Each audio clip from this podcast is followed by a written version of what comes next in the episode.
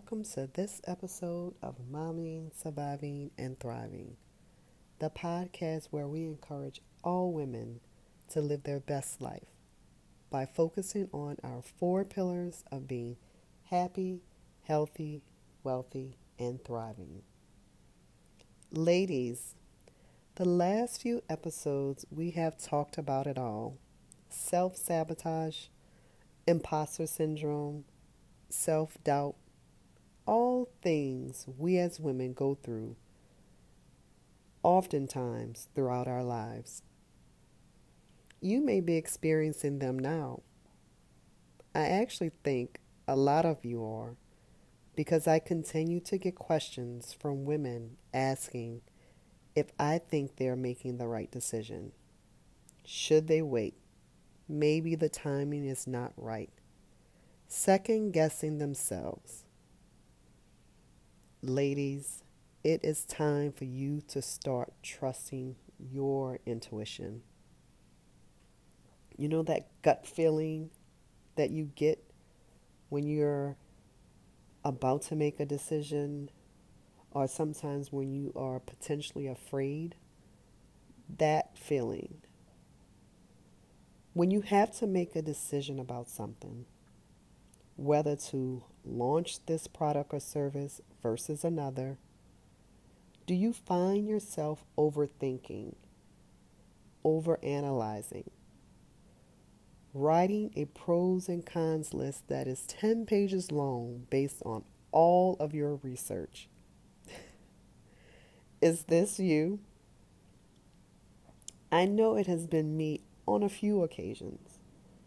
Not many, because I learned very quickly that when I don't trust my intuition and I do the opposite of what my gut feeling is telling me, that is when things do not go right.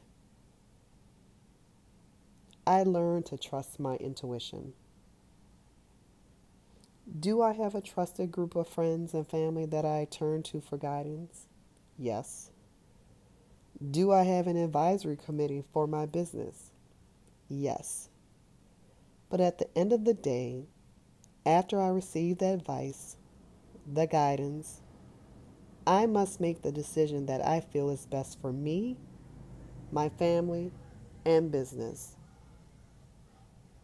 We often look for validation from others to make decisions on things happening in our lives, our businesses, Notice I said our lives, our businesses. No one knows you better than you know yourself. No one understands you or your business better than you understand you or your business. Stop looking outside of yourself for validation. Yes, it is okay to do your research, to seek guidance or advice from others, but the, at the end of the day, you must make the decision to do what is best for you, your family, your business, your career. Bet on yourself. The next time you have to make a decision, whether it's personally or professionally, I want you to do the following. Number one, get rid of all of the noise. Find a place for you to sit in silence with yourself, your thoughts, so you can think clearly without any distractions. Two, review the pros and cons and the research I know you have already done. But don't overanalyze. Just review for reference and to be informed.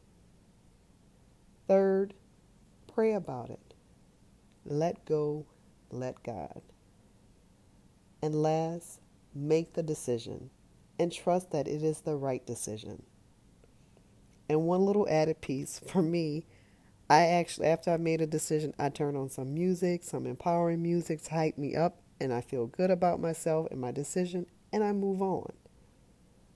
Because at the end of the day, you have to do what's best for you, your family, your business, your career. Ladies, Stop looking outside of yourself. Look within.